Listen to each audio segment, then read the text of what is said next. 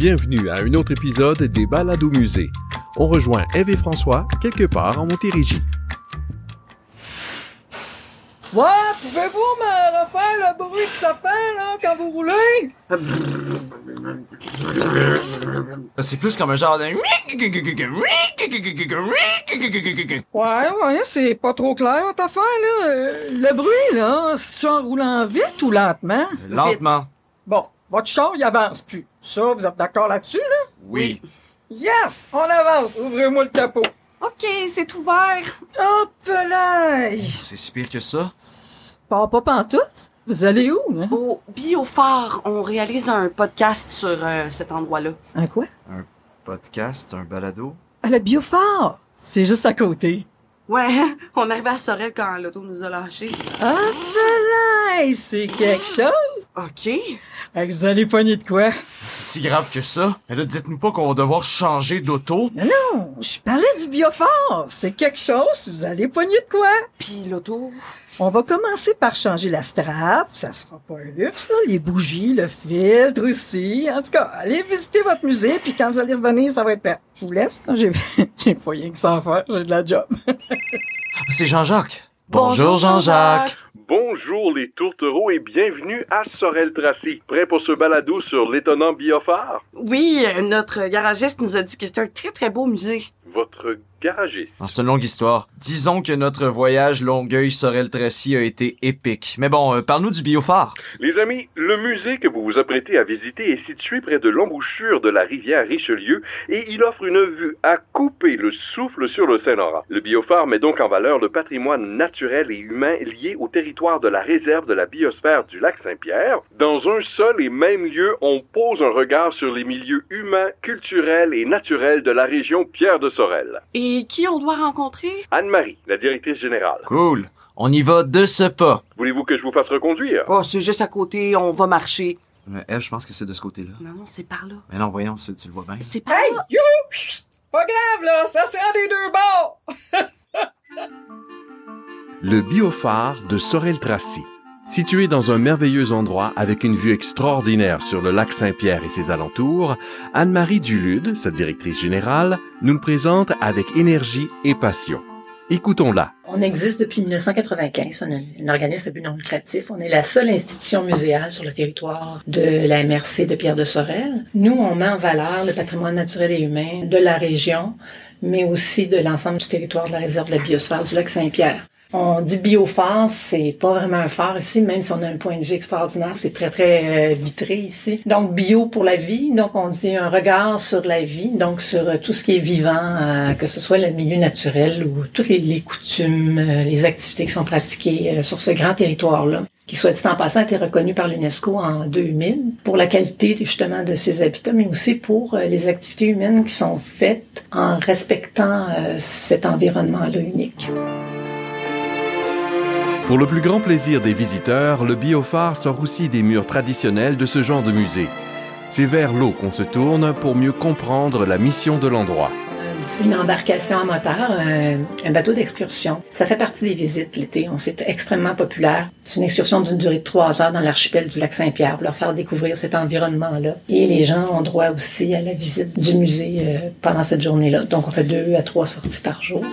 Le lac Saint-Pierre est également reconnu comme réserve de la biosphère par l'UNESCO en 2000, ce qui ajoute assurément une plus grande valeur à cet emplacement unique qui regroupe plus de milieux humides que dans l'ensemble des grands lacs. Les vastes étendues de milieux humides, des marais à marécages, herbiers aquatiques, qui jouent un rôle dans l'environnement. Mais il y a aussi des espèces rares qui se retrouvent dans ces milieux-là parce qu'il y en a moins de milieux humides. Puis aussi, ça va filtrer l'eau du Saint-Laurent. Donc, c'est comme les reins du Saint-Laurent. C'est une usine de filtration d'eau à l'état naturel. Donc, ça purifie, tout cet ensemble de plantes-là va purifier l'eau du Saint-Laurent. Lors des inondations printanières, bien, ça va retenir l'eau du Saint-Laurent et la relâcher en période de sécheresse. Donc, ça a un rôle d'éponge et de garde-manger du Saint-Laurent parce qu'il y a une riche biodiversité. Donc, c'est essentiel de protéger ces milieux-là parce qu'il n'y en a plus beaucoup. L'aspect naturel, certes, est valorisé du côté du biophare de Sorel-Tracy, principalement par le biais de ses excursions, mais on s'intéresse aussi à l'aspect humain du lieu. Puis dans nos expositions, on met en valeur ces grandes caractéristiques-là. Puis on parle aussi de l'histoire de la région. Parce que le fait qu'on soit situé à la jonction du fleuve Saint-Laurent et du Richelieu, ça a marqué l'établissement humain à partir de la présence autochtone jusqu'à aujourd'hui. C'est sûr que là, c'est industriel, mais il y a eu la présence autochtone. Après ça, il y a eu tous les moments marquants de l'histoire, quand les premiers établissements français, ensuite anglais, allemands, ça s'est passé pas mal dans la région. On a l'exposition permanente, l'Observatoire du lac Saint-Pierre, qui met en valeur les faits historiques marquants, puis le milieu naturel. On présente l'ensemble du territoire. On a une immense maquette qui montre l'ensemble du territoire de la réserve de la biosphère, parce que ça paraît abstrait comme ça. C'est un immense territoire, donc il faut qu'on montre ça aux gens pour qu'ils puissent plus comprendre ce que ça signifie. Expo permanente, expo temporaire, photos, bouts de films, artefacts qui rappellent autant l'importance de la construction navale que la présence iroquoienne. Il faut toutefois s'attarder sur la pièce maîtresse de la visite, selon Anne-Marie. La maquette est assez impressionnante. Les gens aiment beaucoup ça, parce que c'est une très grande maquette. Pour nous, c'est important de sensibiliser les gens à cela, à reconnaître la richesse de cet environnement-là et les rôles joués. Pour la qualité de l'eau du fleuve, en fait, ça joue un rôle pour tout le Saint-Laurent, là, parce que c'est vraiment essentiel de les conserver en bon état.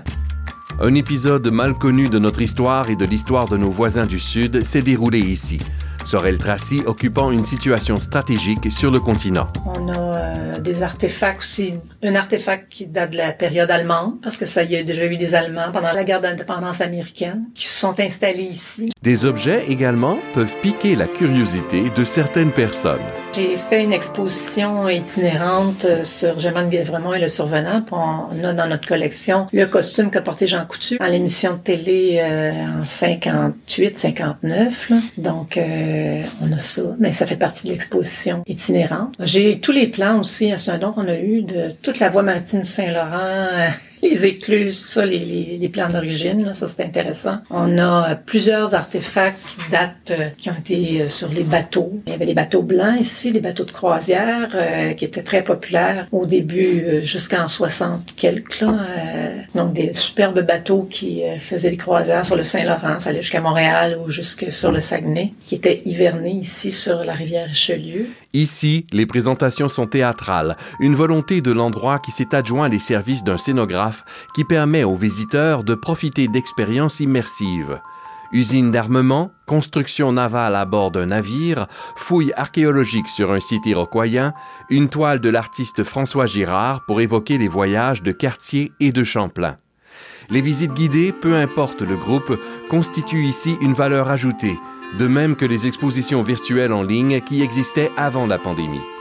On ne néglige rien pour nous parler de l'histoire de la région de Sorel-Tracy, où, en 1871, on a décoré un sapin de Noël pour la première fois au pays, jusqu'à sa réalité géographique, l'endroit ayant toujours été propice aux inondations. Ensuite, on va voir un milieu naturel. On passe sous un chalet sur pilotis et on montre les inondations.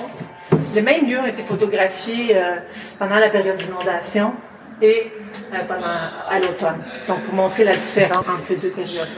Autre moment intéressant de la visite, un laboratoire où des scientifiques analysent l'eau et les espèces vivantes dans les eaux de ce magnifique lac fluvial. Bref, la visite du biophare de Sorel-Tracy mérite le détour. www.biophare.com. Salut les amoureux! Puis, votre podcast, c'est à votre goût? C'était très intéressant.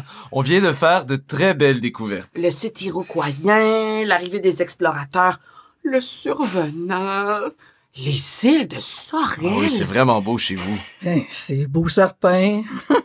Bon, ben, votre char est réparé, là. Il marche numéro 1. Comme un œuf? Hop là! C'est pas votre look, là. Bon, ça va vous faire 900$.